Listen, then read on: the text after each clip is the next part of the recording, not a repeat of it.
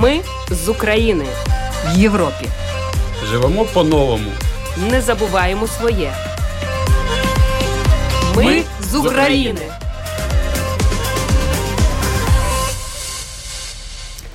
Добрий вечір. В ефірі програма Ми з України. Ця програма для тих, хто приїхав до Латвії з України внаслідок російської агресії. Ви слухаєте перший випуск. Програма лунатиме по суботах о 18.15 після новин Українського громадського радіо.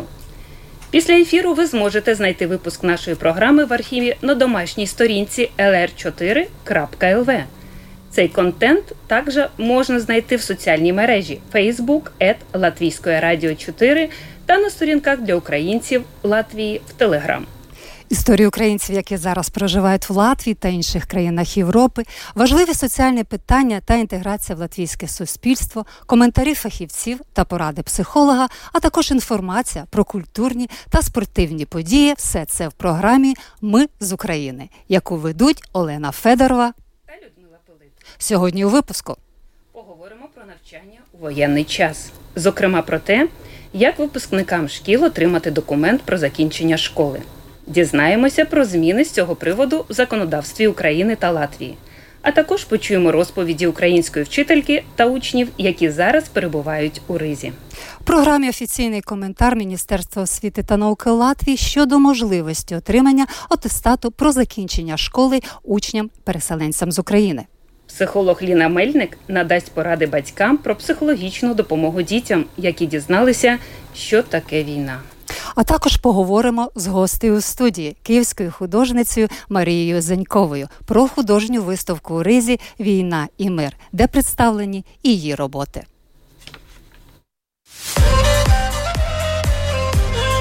Ми з України. Нагадуємо, що ви слухаєте нас в прямому ефірі. Наразі новини. Станом на початок травня в Латвії зареєстровано більше 27 тисяч громадян України. З них 10 тисяч переселенців вони потребували допомоги в розміщенні.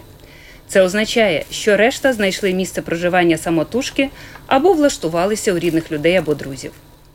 Минулого тижня керівництво країни затвердило план підтримки українських переселенців на суму більш ніж 116 мільйонів євро. Цей документ свідчить про те, що допомога може бути надана 40 тисячам громадянам України. Ще одна новина. Від сьогодні до 9 травня на сайті esmaya.lv пройде європейський екзамен. Що це означає? Всі бажаючі зможуть перевірити та доповнити свої знання про Європейський Союз. В цьому році європейський екзамен можна скласти і українською мовою. Влітку латвійським школярам буде надана можливість працювати. Створено 11 тисяч робочих місць. Цього літа на робочі місця зможуть влаштуватися також діти українських громадян у віці від 15 до 20 років, які наразі отримують загальну, спеціальну або професійну освіту. Всього держава софінансує на це більше 3,5 мільйонів євро. Якщо дитина має на думці працювати влітку, подбайте, будь ласка, заздалегідь. Потрібно обов'язково зареєструватися на сайті Державної агентури зайнятості. Ну а для тих, хто сумує за кіно українською мовою, приємна новина. Безкоштовні сімейні сеанси Forum Cinemas. Потрібно просто надіслати заявку. Співробітники дитячого книжкового магазину Vilki Books в музеї історії медицини у Ризі щосуботи о 15.00 проводять цікаві заходи для дітей будь-якого віку. Мета допомогти адаптуватися дітям у новій країні та знайти друзів. Попередня реєстрація не потрібна. Нагадаю, що ляльковий Ризький театр та Ризький зоопарк також безкоштовно відкрили свої двері українським переселенцям. Ну і наостанок. На мою думку, дуже корисну справу зробили учасники руху Хочу допомогти біженцям.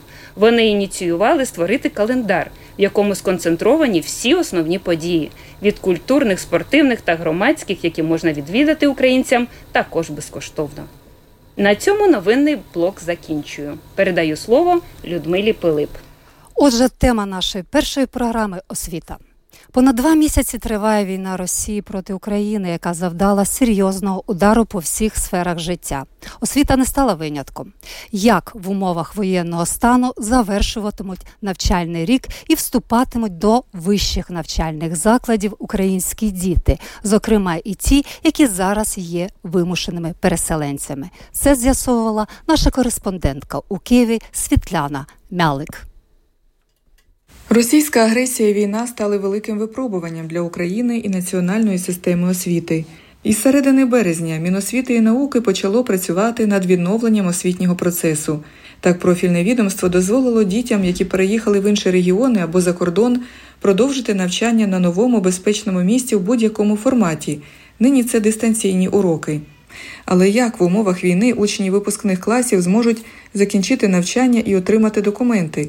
За роз'ясненням я звернулася до генерального директора директорату фахової передвищої і вищої освіти Міністерства освіти і науки Олега Шарова.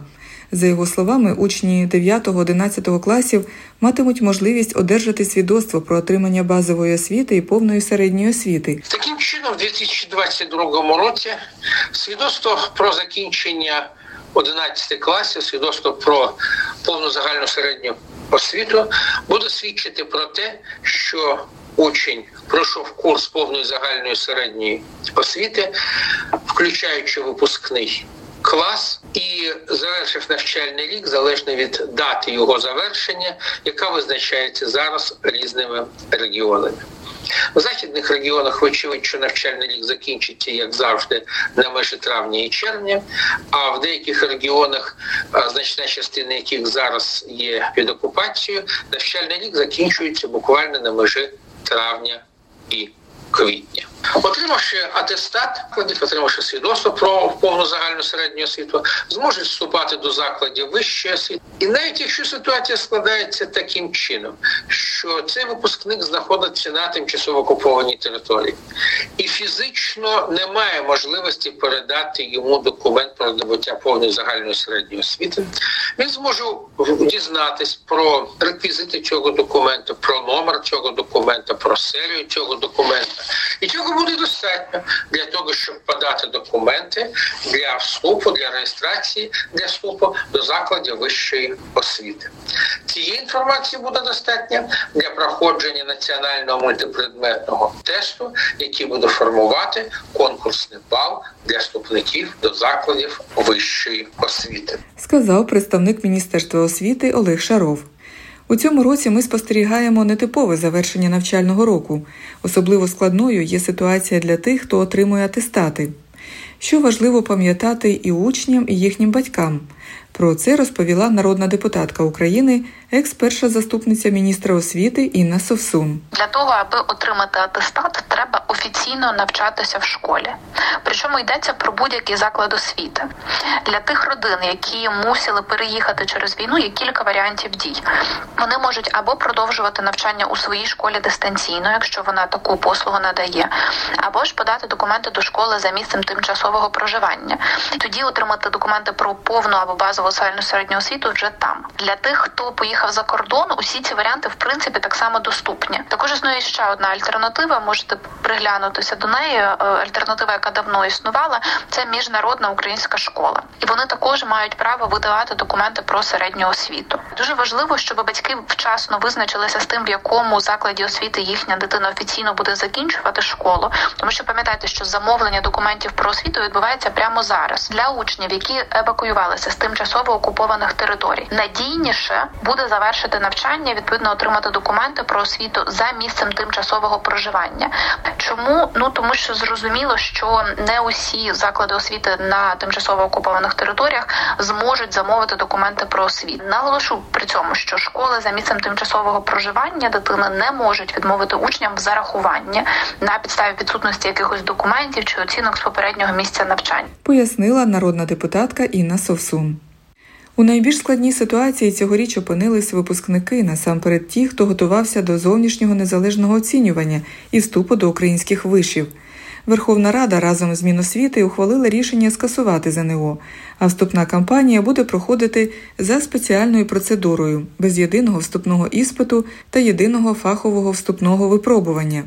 Такі зміни є вимушеними і застосовуватимуться лише на один рік, пояснили в українському парламенті. Замість ЗНО абітурієнтам запропонують мультипредметний онлайн-тест.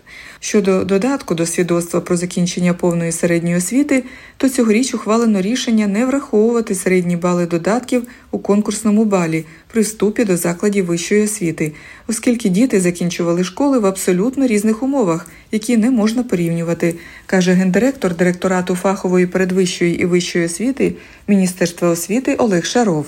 Сьогодні заклади вищої освіти працюють майже повністю в дистанційному режимі. Хоча поступово ми бачимо, що то один, то інший заклад переводять студентів на змішаний режим, коли використовують елементи як дистанційної освіти, так і очного навчання, особливо тоді, коли мова йде про проходження серйозних лабораторних практикумів, наукових досліджень, підготовки до кваліфікаційних робіт. В умовах 2021-2022 навчального року Міністерство освіти і науки надіслало лист, в якому надало роз'яснення, що заклади вищої освіти в межах своєї дуже широкої встановленої законодавцем автономії можуть самостійно визначати можливість проходження атестації здобувачів освіти. Включаючи дипломні роботи, атестаційні іспити в дистанційній формі. Ми сподіваємось, що це дозволить успішно пройти атестацію всім здобувачам освіти, які зокрема. Знаходяться в інших регіонах України, які виїхали за кордон. Тому ми думаємо, що переважна більшість частини випускників своєчасно завершать навчальний рік і отримують документи про освіту. Зазначив Олег Шаров. Щодо викликів для освіти в умовах війни, то серед них не лише дистанційний формат роботи, випуск зі шкіл та вступ до вишів, але й руйнація матеріально-технічної бази закладів освіти. На жаль, нині тисячі освітніх споруд або зруйновані, або мають пошкодження, а іноді і дуже серйозну руйнацію самої матеріально-технічної бази. Насамперед йдеться про Луганську і Донецьку області, Харків, Чернігів, Ірпінь, де освітянські будівлі зазнали значних пошкоджень, що не дозволяє там відновити освітній процес без реконструкції чи ремонту. І нині, попри те, що чимало, зокрема, вишів прийняті в тилових областях, все ж це переміщення є тимчасовим і ґрунтується на сподіванні, що незабаром тимчасово окуповані території будуть звільнені від ворога, і навчальний процес повернеться у звичне русло. Світлана Мялик з Києва для Латвійського радіо. Отже, ви слухали сюжет нашої кореспондентки Світлани Мялик з Києва. Що стосується Латвії, то станом на кінець квітня в латвійських навчальних закладах було зареєстровано більше трьох з половиною тисяч українських переселенців, з яких більше тисячі перебувають у дошкільних навчальних закладах. Про це повідомило Міністерство освіти та науки Латвії на запит нашої програми. Також в офіційному коментарі йдеться про те, що учні звільнені від складання державних іспитів. Планується, що українські випускники отримають атестат про середню освіту, якщо матимуть оцінки з усіх предметів, окрім латиської мови і літератури та історії Латвії. Що стосується можливості вступу до вищих учбових закладів Латвії, міністерство ще розробляє правила прийому, оцінює ситуацію та особливості української системи освіти. Більше інформації про умови вступу очікується наприкінці травня. Українські учні-переселенці навчаються в Латвії як дистанційно, так і очно. Ренат в Харкові вчився в випускному класі. Зараз у Ризі навчається очно у 12 класі 13-ї школи. Вероніка, перебуваючи в Латвії, продовжує дистанційне навчання в Одесі і збирається після закінчення 9 класу поступати в Одеський медичний коледж. Ось що нашій програмі розповіли Ренат і Вероніка. Випускників е, один. Я у цій школі навчання йде нормально. То деякі учителя знають російську мову, деякі ні. Але якось стараюся адаптуватися. Стараюсь вчити латиську мову. Клас дуже позитивний. Це дуже круті хлопці та дівчата. Я одразу знайшов з ними контакт. Прям домашнього завдання такого якби немає. Тобто, тобто є перевірічні роботи якісь, але прям обов'язково такого немає. Лише проекти якісь. Які треба іспити, чи щось буде? Як це? Я від них звільнений, тобто мені потрібно лише оцінки у школі отримати, стати якісь контрольні, отримати атестат. Що робити далі? Вирішив? Буду старатись кудись поступити у вищий навчальний заклад. В Латвії мається на увазі. Так. Ми виїхали із України і ДПА відмінили. Я готувалася до ТПА дуже довго, дуже працювала над цим. Я хотіла поступати до медицинського одеського коледжу. Паралельно вчила біологію, українську мову. Зараз навчання у нас дистанційне. Ще до війни я була на дистанційному, тому що був ковид. Всі контрольні роботи я здавала сама. В нас е, така програма, що кожне півріччя ми повинні здавати всі програми і контрольні роботи. Зараз в маї ми будемо здавати контрольні роботи онлайн. В нас це звуть сесія. Сесія йде 60 хвилин на кожен предмет. Ми здаємо так кожен рік. Дітки, які були в школі до війни, зараз займаються дистанційно в зумі. Е, в нас є зум, в якому ми займаємося. В Одесі так точно є все, як було до війни. Я не знаю про інші города, але в нашій школі є зум-програми, е, контрольні роботи. Ми можемо зв'язатися з нашими вчителями та дізнатися у будь-якій інформації, яка нам потрібна. Вчителька Діана Савіна до війни проживала в місті Конотоп Сумської області, викладала англійську та німецьку мови у спеціалізованій школі номер 12 Війна внесла сумні корективи в її життя. Зараз вона з дитиною перебуває в Ризі, однак продовжує викладати свій предмет випускникам школи дистанційно. Діана Савіна з нами на зв'язку телефоном. Діано, вітаю вас. Так, вітаю, доброго дня. Пані Діана, як скоро після приїзду ви почали працювати, викладати свій предмет дистанційно? Ну, До Латвії ми з дочкою приїхали 15 березня і вже 16-го на наступний день я вже викладала дистанційно. До цього в Україні були оголошені двотижневі канікули через ну, через те, що почалася війна. Ну, Тому можна сказати, що дистанційно до дітей я майже одразу вийшла. А чи для цієї роботи вам потрібно було якось оформлювати в Латвії довгострокову візу, отримувати дозвіл на роботу, чи нічого не потрібно було? Ну для цього мені нічого не потрібно, так як я дізналася, що мені що по біометричному паспорту я можу перебувати в Латвії до трьох місяців, як мені сказали. Але на всяк випадок я оформлювала візу на рік. Але так як я отримую зарплату, ну якби Україна мені виплачує зарплатню, тобто я просто викладаю дистанційно і отримую заробітну плату з України. Поки що так на даний момент. Ну, оскільки ви дистанційно викладали, коли був і локдаун, і зараз, то ви можете нам сказати все-таки, які плюси і мінуси дистанційного навчання? Ну, коли почалася пандемія, і нас зненацька е, перевели на дистанційне навчання, то це був жах. Ми всі довго до цього звикали, було безліч проблем, непорозумінь там із батьками, і з учнями. От. А зараз, вже під час війни, то це для багатьох з нас спасіння. Ну, якщо казати про мінуси, то ну, я просто знаю такий факт е, про Латвію, що коли почалося дистанційне навчання в Латвії, то е, навіть виділялися кошти для того, щоб там батьки придбали дітям комп'ютери, ось фінансування якесь було. То у нас в Україні такого фінансування, на жаль, не було. Тобто, у нас багато дітей е, без комп'ютерів.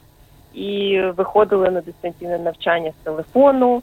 Ну ви самі розумієте, що якщо ти півдня в тому телефоні, і коли вчитель ділиться презентацією чи щось пише на дошці, а учень щось там хоче побачити в цьому телефоні, то це і для очей погано. Ну і в принципі для дітей, ну кожної дитини повинен бути високий самоконтроль. Але діти, ви розумієте, це і діти. От і коли батьків е, цілий день немає вдома і контролю цього немає, то також є там багато проблем і мінусів. Зроз... Це Зрозуміло. А ваші учні, випускники, які зараз в Україні, чи вони є переселенцями? Можливо, хтось навіть є в Латвії. Ви не знаєте?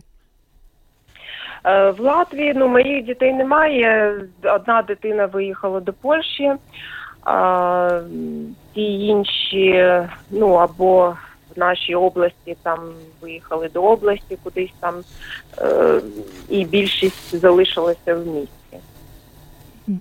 А ну, чи Це так по, по моєму класу. а чи збираєтесь ви надалі викладати дистанційно в Україні, або є плани влаштуватися на роботу вчителем у Латвії? Е, зараз важко відповісти на це запитання, так як ну на даний момент до 10 червня я викладаю дистанційно в Україні, і хоча у мене вже запрошували її в школи. е, ну, в Ризі запрошували вже в школи і в американські компанії, в різні фірми, але ну я не можу кинути своїх дітей, тобто мені треба, хоч і зарплата маленька, я не можу себе тут забезпечити свою дитину цю зарплату, але і дітей українських я не можу кинути. Тобто мені хоча б треба цей рік ну довести їх до кінця, до кінця учбового року. А там будемо дивитися вже, як буде далі. Я бажаю вам всього найкращого. Бажаю, щоб дистанційне навчання вже завершилось, щоб була перемога України, і ви могли зустрітися зі своїми учнями. Дякую вам за ефір. Так, дуже дякую, дуже дякую. І з нами на зв'язку була вчителька Діана Савіна. Нагадуємо, що ви слухаєте програму Ми з України. І сьогодні і перший випуск, який у студію ведуть Олена Федорова та Людмила Пилип. Як допомогти дитині, яка в період свого дорослішання зіткнулася з жахіттями війни? Чула звуки сирени, знає, що таке бомбардування. Дехто е, довгий час сидів в укритті, окремі бачили вбитих людей чи тортури, іншим знайомі усі важкості шляху біженця. Як пояснити дитині, чому вона з мамою чи бабусею знаходиться в іншій країні, а батько лишився в Україні? Психолог Ліна Мельник наголошує. Кожна дитина це окрема психологічна ситуація, але існує декілька універсальних порад, як діяти, щоб дитина змогла швидше повернутися до нормального життя. Говорить Ліна Мельник. Травма війни залишає такий е, серйозний слід на нашому житті. У мене є добра інформація. 70% травми не переходить в посттравматичний стресовий розлад. Тобто не обов'язково, що якщо трапилася травма, ми будемо потім стикатися з її серйозними дуже наслідками. Організм в ньому закладено вже самостілення. Я тут наведу такий приклад: якщо вигорів ліс, і оце попелище спочатку, і воно може нас дуже лякати. Але тим не менше, з часом, отой попіл згарища, воно є підкормкою для ґрунту. І через якісь 5-10 років там забуяє величезний красивий ліс. Тому тут я скажу ті почуття, з якими ми зіштовхуємося, горе, сльози, можливо, сум, біль, втрата, гнів, почуття провини, вони всі є нормальними. Це той період, коли ми маємо пройти через це згарище. Да? Ми маємо пережити ці почуття, ми маємо їх відгорювати. Немає як універсальної поради, яка підходила б кожній людині і кожній дитині. Дуже важливо дивитися на свою дитину. Дивіться, підходить їй чи не підходить, відгукується вона на це, не відгукується. Краще після того спить. Ні. З іншого боку, є якісь універсальні речі. Ну, тому я перейду зараз до якихось теж універсальних моментів. От я їх відмічу пунктом. Перше, що дуже важливо, відновити якомога швидше розпорядок дня. А травма руйнує структуру. Переїзд руйнує структуру. Нам дуже важливо відновити структуру, тому що саме структура вона дає стабільність, а стабільність дає почуття безпеки. Нам потрібно повернути почуття безпеки. В дитини має бути свій ритм, оця рутина. Зранку там в школу поїли після обіду, якщо є можливість, там якісь гуртки. Тут зауважу дуже важливий момент: не чекайте, будь ласка, від дітей зараз успіхів в навчанні. Зараз тіло, розум вони націлені на те, щоб переробити цю травму. Це дуже важливо, щоб та травма не перейшла в той посттравматичний стресовий розлад. Дайте тілу робити його роботу. Дитина не те, що не хоче вона не може зараз вчитися так, як вона, наприклад, навчалася в абсолютно в інших да, обставинах. Що ще важливо для тих, хто переїхали сюди в Латвію, зберігати максимально наскільки це можливо свої старі традиції. Я кажу, і з одного боку це можуть бути національні традиції. От зараз дуже багато да писали писанки перед е, Великоднем. Ну, чудова традиція. Та ми її перевезли з України сюди, і ми її підтримуємо. Е, це можуть бути якісь сімейні традиції. Ми це робили там вдома в Україні. Так, з нами був тато. Якщо тато залишився в Україні, ми можемо тут відчувати в цьому місті сум. Та але все одно важливо ту традицію підтримувати, не боятися почуттів, не боятися говорити про почуття з дитиною, казати дитині теж про те, що я теж за ним сумую. Ми переможемо. Наш тато нас захищає завдяки тому, що тато там залишився. Ми можемо з тобою зараз бути в безпеці. Йому дуже важливо, щоб ми були в безпеці, щоб ми йому вірили, щоб ми довіряли та нашій армії, нашим збройним силам, що ми переможемо. І ще важливо да створювати нові традиції. По суботах, наприклад, ми живемо в дуже красивій країні. Та чому б не виділити якийсь день чи півдня, щоб досліджувати цю країну? Багато латиші запрошують до себе в гості. Теж це можна вводити да, спілкування з місцевими, дізнаватися більше про їх традиції. Потім є якісь дуже тілесні штуки. Діти можуть з одного боку поводитися, нібито як молодші. Дитині там може бути 5 років, а він поводиться так, нібито йому 3 або три роки, а він хоче, щоб його там загортали, як немовлятку, там хитали, гойдали. Цього не треба боятися, цього не треба уникати. Якщо дитина хоче, да, значить цього просить тіло, значить це потрібно, щоб переробити травму, обіймати, гойдати, співати колискові, співати взагалі там українські пісні. Моя семирічна племінниця дуже любить, коли співати разом гімн України. Ми зараз теж говоримо про те, що діти стикаються з гнівом. Можна дати вихід цьому гніву. Наприклад, я дуже люблю речання.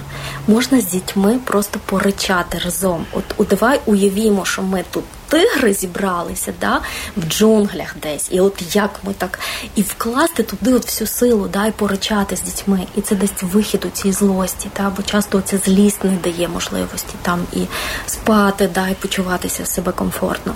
Діти це дуже люблять, вони дуже активно зараз ричать, і це дуже добре. Дихальні вправи е, маленьким діткам, наприклад, можна давати якісь візуальні образи. А давай уявімо там собі квіточку або навіть взяти квіточку, да, і ми її так прям нюхаємо, да, і так глибоко-глибоко носиком вдихаємо. А потім уяви собі, що от ти іменинник, в тебе іменинний торт, і ти задуваєш свічечки на ньому. Але і саме головне оцей сильний тривалий видих. А це заспокоює дитину. Це на фізіологічному рівні да, дає можливість нашому мозку заспокоїтися. Ігри можна такі на тілесне розслаблення і напруження. Травма завжди переробляється через тіло.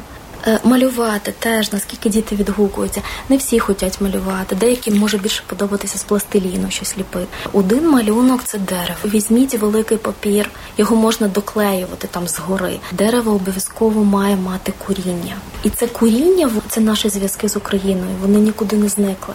Те, що ми живемо в іншій країні, не означає, що ми втратили коріння, воно в нас є. Подивіться, да, це наші традиції, це наша національність, це наша ідентичність, це наш зв'язок з Україною. Але в той же час нас є листочки на дереві. Оце якесь наше нове життя. Завдяки тому, що в нас є таке класне міцне коріння там в Україні. Да, ми можемо тут в Латвії пускати листочки. Ми можемо з чимось знайомитись, ми можемо щось нове створювати. Ми можемо тут вчити мову, наприклад. Багато ставлять питання, наприклад, чи говорити там дітям про про свої почуття чи ні, чи говорити з ними про війну, чи не говорити з ними про війну. Я б радила завжди шукати золоту середину, не уникати взагалі того питання, ну не робити вигляд, що війни немає. Дитина знає, що вона є. Говорити з дитиною, але можливо, все-таки фільтрувати про що ми говоримо, особливо коли двоє дорослих ну починають якісь обговорювати, я не знаю, ті жахіття бучі, краще залишити ці розмови виключно в колі дорослих. Про почуття з дитиною варто говорити. І варто батькам говорити, що, наприклад, мені теж сумно, да, я теж сумую. Та дитина тоді відчуває, що вона не одна, вона відчуває контакт, вона відчуває, що ці почуття нормальні, а вони зараз є нормальні. Всі почуття, які ми переживаємо, це нормальні почуття на ненормальні події. Ми з України. І сьогодні в нашій студії гостя, художниця з Києва Марія Зенькова. Добрий вечір, пані Марія. Вітаю. Добрий вечір. А пані Марія, ви в Ризі лише два місяці, але так уже багато встигли. І головне це участь у латвійсько-українській виставці Війна і мир. Ваші соняшники навіть стали емблемою. Як вам це все вдалося за такий короткий строк? Ну, хочу трошки додати, що ще нема двох місяців, трошки менше. А насправді я розумію, що це такий якийсь шлях втечі від війни, тому що я працюю, дуже багато працюю і немає часу думати ні про що погане. І це мені дуже допомагає. Сподіваюся, що і моя культурна діяльність освітянська вона також допомагає українцям, які зараз знаходяться в Латвії. Я навіть чула, що ви вже встигли провести декілька лекцій з основ кольорознавства і історії мистецтва українського мистецтва. До речі, це було дуже цікаво, тому що про українське мистецтво, на жаль, в Латвії знають не так багато, як нам би хотілося. І а, така освітянська функція, да, там ознайомлення і латвійців. І українців, які хочуть дізнатися більше про мистецтво, мені здається, що вона вдалася. Так, це волонтерські благодійні заняття. Будуть вони ще проводитися? Це цикл лекцій. А, Так, наша виставка вона триває з 14 квітня до кінця травня, до 31 числа. І в ході цієї виставки проходять і лекції, і майстер-класи, от саме по мистецтву, культурні, благодійні. Пані Марія, але ви викладаєте також і у латвійській е, Скажіть мені, де ви зараз працюєте, щоб я вірно офіційно зараз працюю в Латвійській художній академії а, і паралельно з тим дистанційно викладаю в Київській академії. І що ви якраз тут викладаєте? Якою мовою? Тут я викладаю англійською мовою, а це дисципліна, яка була створена спеціально для мене. Це вона поєднує в собі декілька дисциплін, які я викладаю для українських студентів, і це проєктування, тобто композиція, основи е, кольорознавства і трошки про проєктування, проєктну графіку. У вас є українські студенти тут в Латвії? А, Ні, на е, студенти, українські студенти, які приїхали в Латвію після початку війни. Вони навчаються в Латвійській художній академії, їх четверо, але здебільшого це живописці. Я викладаю для скульпторів. Коли я вас вперше побачила на виставці, нагадаю, виставка дотепер працює у торговому центрі Молс, що на Краста, мені прийшлося зачекати. Я потрапила саме в той момент, коли місцева жителька купувала одну з ваших робіт для свого офісу. З цього приводу два питання: як ставиться до вас місцеве оточення, і чи відчувається різниця у сприйнятті світу? Неймовірна підтримка. Я впродовж цих от півтора місяці постійно говорю про те, що тут мене підтримують так, як я ніколи не відчувала такої підтримки в своєму житті. Я дуже вдячна за це. Я постійно кажу слова вдячності. Насправді, це неймовірно, особливо в теперішній сьогоденній ситуації. Відрізняється трошки свідомість, е, тому що я, по-перше, розумію, ми зараз все-таки люди, які щось втратили, і зовсім по-іншому сприймають світ після початку війни люди, біженці, вони по-іншому сприймають якісь події, якісь мітинги, якісь навіть життєві необхідні ситуації. Але на щастя, з латвійцями в нас дуже близьке, близька свідомість і культура як така. Тому мені дуже приємно, що я знаходжу розуміння тут з латвійцями. латвійці вам і допомогли на самому початку. Почалося все з пензликів, так? Так, а насправді, коли я приїхала, в мене взагалі нічого не було, е, жодних фарб, е, пензлів, е, полотнів. І я звернулася за допомогою як. Людина, яка сказала, що хоче займатися будь-якими проектами або роботу шукаю.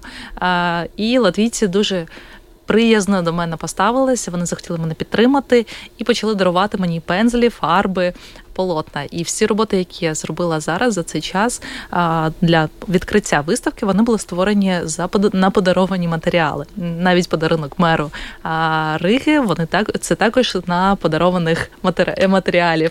Що ви подарували? Яку картину ви подарували меру Риги? Це український пейзаж е, за соняшниками та українською хатою. А насправді це як сум за домом, і я сподіваюся, що якийсь такий шматочок України залишиться в ризі так само. Не можу не запитати, е, це особисте питання, я розумію, але чи змінився ваш світогляд після 24 лютого? Набагато справді, тому що розумієш, наскільки якісь речі вони стали для для тебе невартими. Да? І а, ми повернулися до першочергових питань для людини. Коли стає безпека, її власна та власної родини, найближчих зв'язок з ними, необхідність в їжі, якихось базових речах, це першочергове і зовсім по іншому міняється світогляд. Е, виставка благодійна і якась частина від продажі йде на благодійність. Розкажіть трошки трошки про виставку. А звичайно, ця виставка вона поєднує в собі більше 80 художників і їх е, робіт. Вона благодійна від латвійських художників. Частина по їх бажанню йде на підтримку українців, які залишилися в Україні. З українських художників роботи кошти йдуть на підтримку простих людей е, на їжу та медикаменти. Я розумію, що зараз дуже багато хто підтримує українську армію. Я так само дуже вболіваю за не за неї, але я розумію, що дуже багато українців, які залишилися у себе вдома, потребують саме підтримки, і не завжди, на жаль, вона доходить. Я розумію, що питання логістики вона завжди встає. Готуючись до зустрічі, багато читала про вас і зрозуміла, що ви тонкої організації людина мистецтвом живете, володієте унікальними техніками, серед яких вітраж, фреска, гаряча емаль. Весь час вдосконалюєте майстерність, закінчили аспірантуру, викладаєте більше 50 міжнародних виставок. От Оце все. І і зараз ви змінили країну. Як вам живеться з таким тезаурусом? Чи є якісь плани на майбутнє, про що мрієте? А насправді продовжувати тим, чим займаюся. Я просто змінила локацію, але все так само зараз от займаюся проектом. Це буде латвійсько-український проект. Ми зараз будемо тут створювати роботи Марії Примаченко в вічній техніці мозаїки, які будуть надалі передані в Україні в дар тобто це як благодійне по відновленню української культури. І я думаю, що зараз, поки я тут знаходжуся, я маю час, я маю сили, і я хочу продовжувати займатися своєю спеціальністю. Сподіваюся, це також допоможе і моїй країні, і моїм людям, і взагалі я буду нести якусь користь. Соняшники не тільки на картині вашій, да, але соняшники ви посадили в латвійську землю. І Оскільки латвійцям теж також подобаються ці квіти, розкажіть про цю ініціативу. Що це таке було? Мені було дуже приємно, що запросили приєднатися до цієї ініціативи, тому що Латвійський європейський союз підтримує українців не лише коштами, а також і взагалі просто підтримкою. Так і було їми було вирішено зробити такий проект по посадці соняшників по всій Латвії і в Ризі, зокрема біля прапору Латвії в Ризі розсадили соняшники у вигляді сонця та її та променів. І я сподіваюся, що тут вони виростуть, приживуться при цьому кліматі, і я зможу сказати, що от ці п'ять соняшників, посаджені мною, вони будуть сяяти і під сонцем знаходити. Ну, наостанок, якщо можна, скажіть, будь ласка, чи є в Латвії такі художні техніки, яким, е, які б ви хотіли опанувати? На щастя, моя спеціальність це монументальне мистецтво, і вона дуже широка за своєю спеціалізаціями. Я хочу вдосконалюватися і е, вивчити так само латвійську культуру, тому що, на жаль, я її не дуже добре знаю і зараз більше знайомлюся з нею. Я хочу більше вивчити історію латвійської культури, живопису, мистецтва. І для мене такий от дуже цікавий експеримент зараз, коли викладаю в Латвійській академії мистецтв. Це цей синтез студентського мислення латвійського і поєднуватись з своїми студентами, які знаходяться зараз в Україні, в Києві, зокрема. Для того, щоб вивчити історію латвійського мистецтва, взагалі історію Латвії, ну краще все-таки знати лати, латиську мову. Як у вас цим? Я вивчаю. Насправді я зараз вже маю чотири рази на тиждень занять з латвійської мови. Я дуже вдячна своїм викладачам, тому що дуже важка мова насправді немає якихось асоціацій, якихось образів паралелій з українською мовою. Але для мене я бачу вже прогрес, і мої викладачі так само, чому я дуже рада. Ну, декілька слів латиською ви можете сказати? Е, Звичайно, це базові. Перше слово, яке вивчила, це палдіс. І я дуже пишаюся цим словом. А далі це були всі вітання. В Латвії дуже багато, починаючи з лабріт і е, лавден, чао, свейкі, атта. Я дуже вподобаю слово атта, воно надзвичайне. А зараз мені дуже подобається. Я починала з того, що читала назви всіх продуктів, і я розумію, що це допомагає у вивченні. І дуже багато слухаю, тому що латвійці дуже часто говорять між собою лише на латвійській мові, і е, я починаю трошки їх розуміти. Мені це приємно. У серед друзів Латвії у вас зараз більше українців чи латишів, чи якось це половина на половину? Більше латвійців. Так. Українців, на жаль, в мене менше друзів і знайомих. Це це все таки знайомі більше. Я зараз контактую лише більшість з українськими художниками, які зараз знаходяться в Латвії. Мені повезло, я зараз мешкаю разом з, з батьками, з родиною і розумію, що в мене менше можливостей спілкування з українцями, але підтримую зв'язок. В Київ рідне місто. Чекає. Чекає. да, Воно дуже мене чекає. Я дуже чекаю зустрічі з ним і дуже вболіваю, коли я зможу повернутися. Але Латвія залишиться в моєму серці назавжди, тому що це стало для мене новим домом, другим домом, і я дуже щаслива в цьому. Марія, ви тут вже викладаєте і виставки, тобто можна сказати, що ви досягли досить багато. Що б ви побажали тим співвітчизникам, які не можуть адаптуватися в Латвії, яким дуже важко зрозуміло, що є різні причини е, цьому, але все-таки що краще, що треба починати, і на що, мабуть, не звертати увагу, якщо це можливо в тій ситуації, які опинились тут переселенці з України. Я би побажала ну таку думку, стукайте і вам відкриюсь, тому що латвійці дуже намагаються допомогти усіма силами е, щоденно. Дякую вам за цікаву розмову. Дякуємо, Марія. Зичимо вам натхнення, мирного неба. І нагадую, що з нами в ефірі була художниця з Києва Марія Зенькова. Ви слухали програму Ми з України. Програма лунатиме по суботам о 18.15 після новин Українського суспільного радіо. Після ефіру ви зможете знайти випуск нашої програми в архіві на домашній сторінці LR4.4. За контентом LR4 також можна стежити в соціальних мережах Facebook Ета Латвійське Радіо 4 та на сторінках для українців Латвії в Телеграм. Ваші пропозиції та питання надсилайте нам на електронну пошту ukr.latviasradio.lv На все добре. Програму вели Людмила Пилип та Олена Федорова, звукооператор Уна Гулбе. На все добре.